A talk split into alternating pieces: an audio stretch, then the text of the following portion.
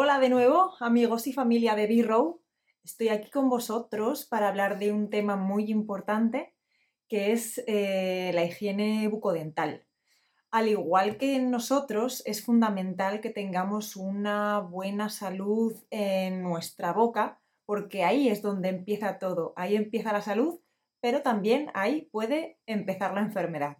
No solo es cuestión de tener una sonrisa bonita, unos dientes limpios, la salud va un poquitín más allá. Todo el mundo sabe que cuando hay alguna molestia en la boca, lo primero que hacemos y que hacen nuestros animales es dejar de comer, con lo cual ya supone una falta de bienestar en su salud. La higiene bucodental es algo que a veces no tenemos muy presente en el cuidado de nuestros animales, sobre todo en el cuidado de los gatos. Primero, porque no suelen dejarse manipular hasta tal extremo de dejarse cepillar los dientes. Y en segundo, porque por lo general eh, no suelen manifestar problemas a nivel, a nivel de dientes y encías.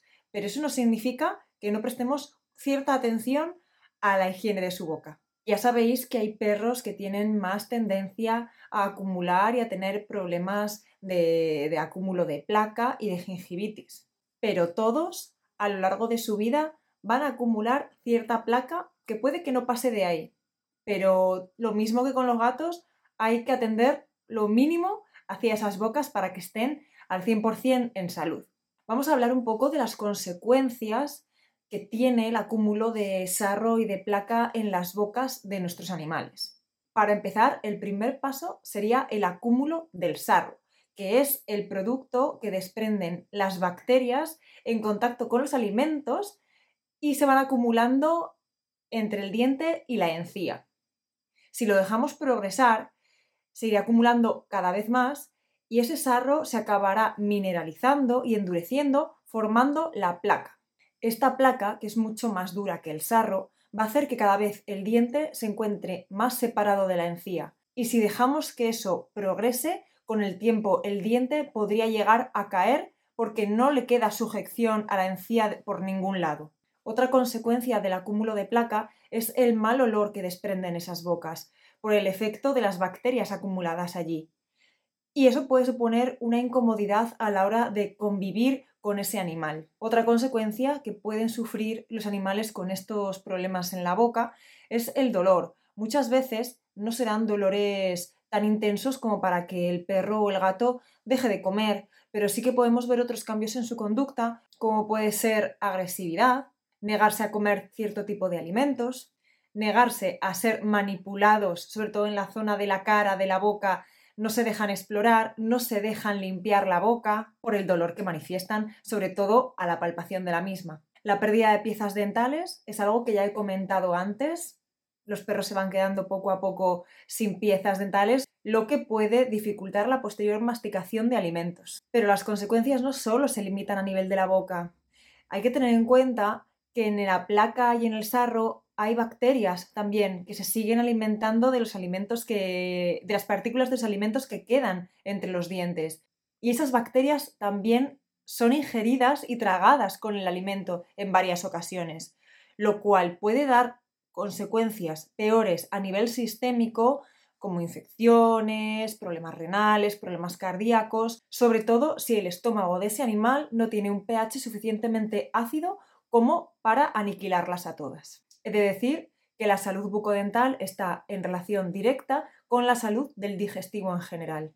Así que está justificado 100% que dediquemos un tiempo a la salud de la boca de nuestros animales.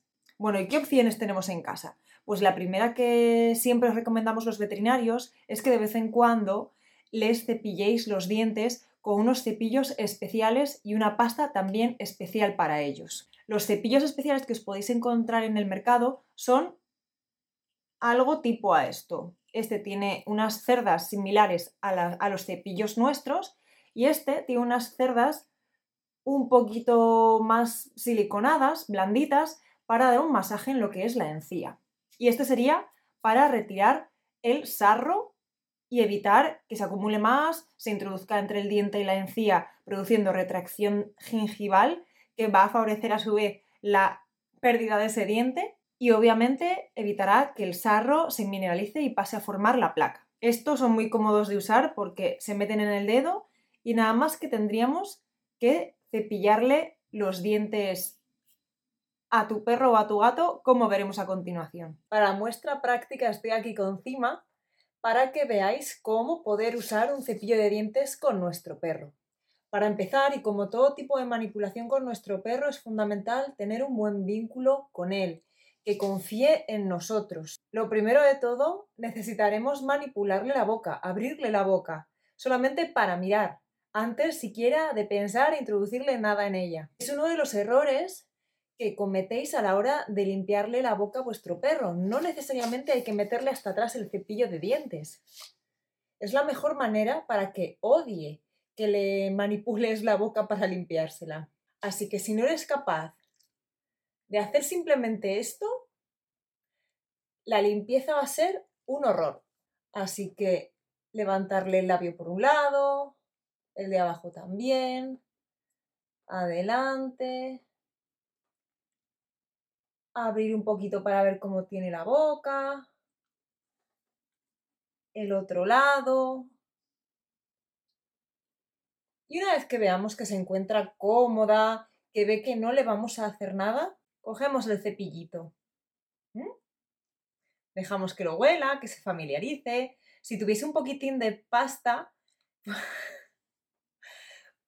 pues le gustaría mucho más. El hecho de utilizar ese tipo de pastas a modo de chuche pues, o incluso una chuche o, un poquitín de lata, va a ayudar que nos deje jugar con este aparato en su boca. Y lo mismo que hicimos antes, pues lo haríamos acompañados con el cepillito, levantando el labio y masajeando la encía. Así de fácil, sin necesidad de abrir la boca y metérsela hasta la garganta. Y así de fácil sería. En cuanto a las pastas, hay multitud en el mercado. Por lo general suelen contener saborizantes que hagan que el perro y el gato no lo rechacen. Pero por lo general no es que rechacen la pasta, sino que lo que rechazan es el cepillito de dientes. Hay pastas enzimáticas también que tienen en su composición unas enzimas que permanecen un tiempo en la boca actuando sobre el sarro, eliminándolo.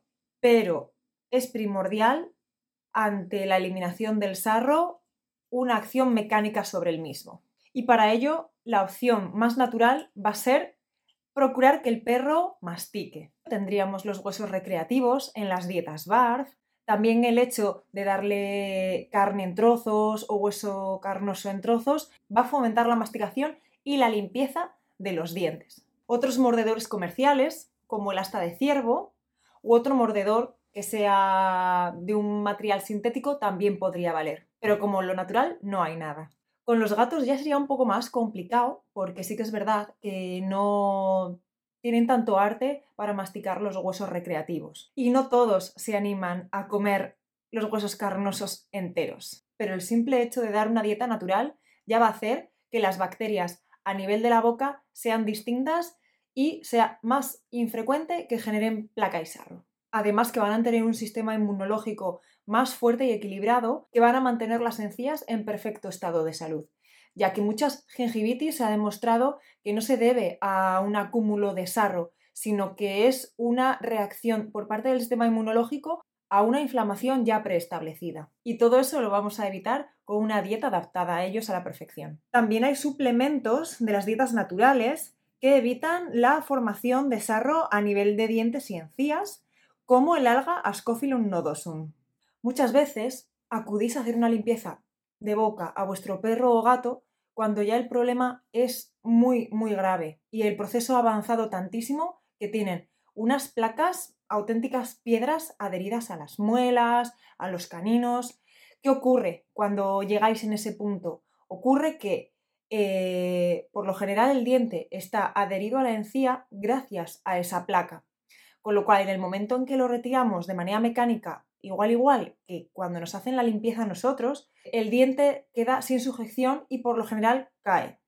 No es raro que cuando vienen en ese estado las bocas, después de una limpieza dental, suelen perder varias piezas dentales. Y las que no se pierden permanecen con una encía muy retraída, que va a favorecer la acumulación de sarro mucho más temprano que lo que ocurrió la primera vez y tenga que repetirse la limpieza dental en poco tiempo. No es plato de buen gusto tener que someter a nuestro animal a una anestesia para una limpieza de boca cada año, por ponerlo optimista, ya que hay perros que tienen que hacerse más de una limpieza al año. Pero tenéis que pensar que la salud bucodental es importantísima para el resto de la salud de vuestro animal. Así que hay que sopesar el estado de salud actual de ese animal para ver si es un candidato a una anestesia para realizar la limpieza dental. No suele haber ningún tipo de problema.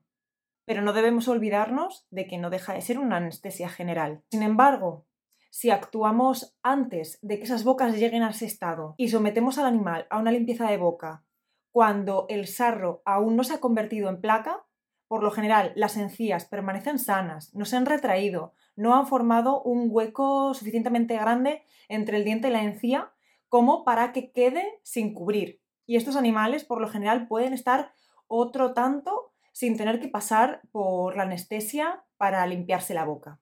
Así que, si a pesar de haber tomado las precauciones que puedes tomar en casa, tu animal sigue acumulando sarro, lo suyo sería hacer una limpieza dental con vuestro veterinario, ya que hay perros y gatos que hagas lo que hagas en casa, tiene tanta capacidad de fabricar sarro que no queda otra que hacerle la limpieza en quirófano. Espero que os haya servido este tip para saber las opciones que tenéis a la hora de limpiar la boca a vuestros animales, para que de vez en cuando le echéis un ojo y os aseguréis de que todo va bien a ese nivel, sobre todo si veis que llega un momento en que les cuesta más comer algún tipo de comida o se niegan a comerla, siempre, siempre hay que echar un ojo a la boca de nuestro animal. Y que en caso de que tengáis que tomar la decisión de, hacerle pasar por una anestesia, no lo paséis tan mal, tenéis que pensar que lo estáis haciendo por su bien y más vale antes que más tarde. Ya me despido, espero veros a todos pronto en el próximo tip. Hasta luego.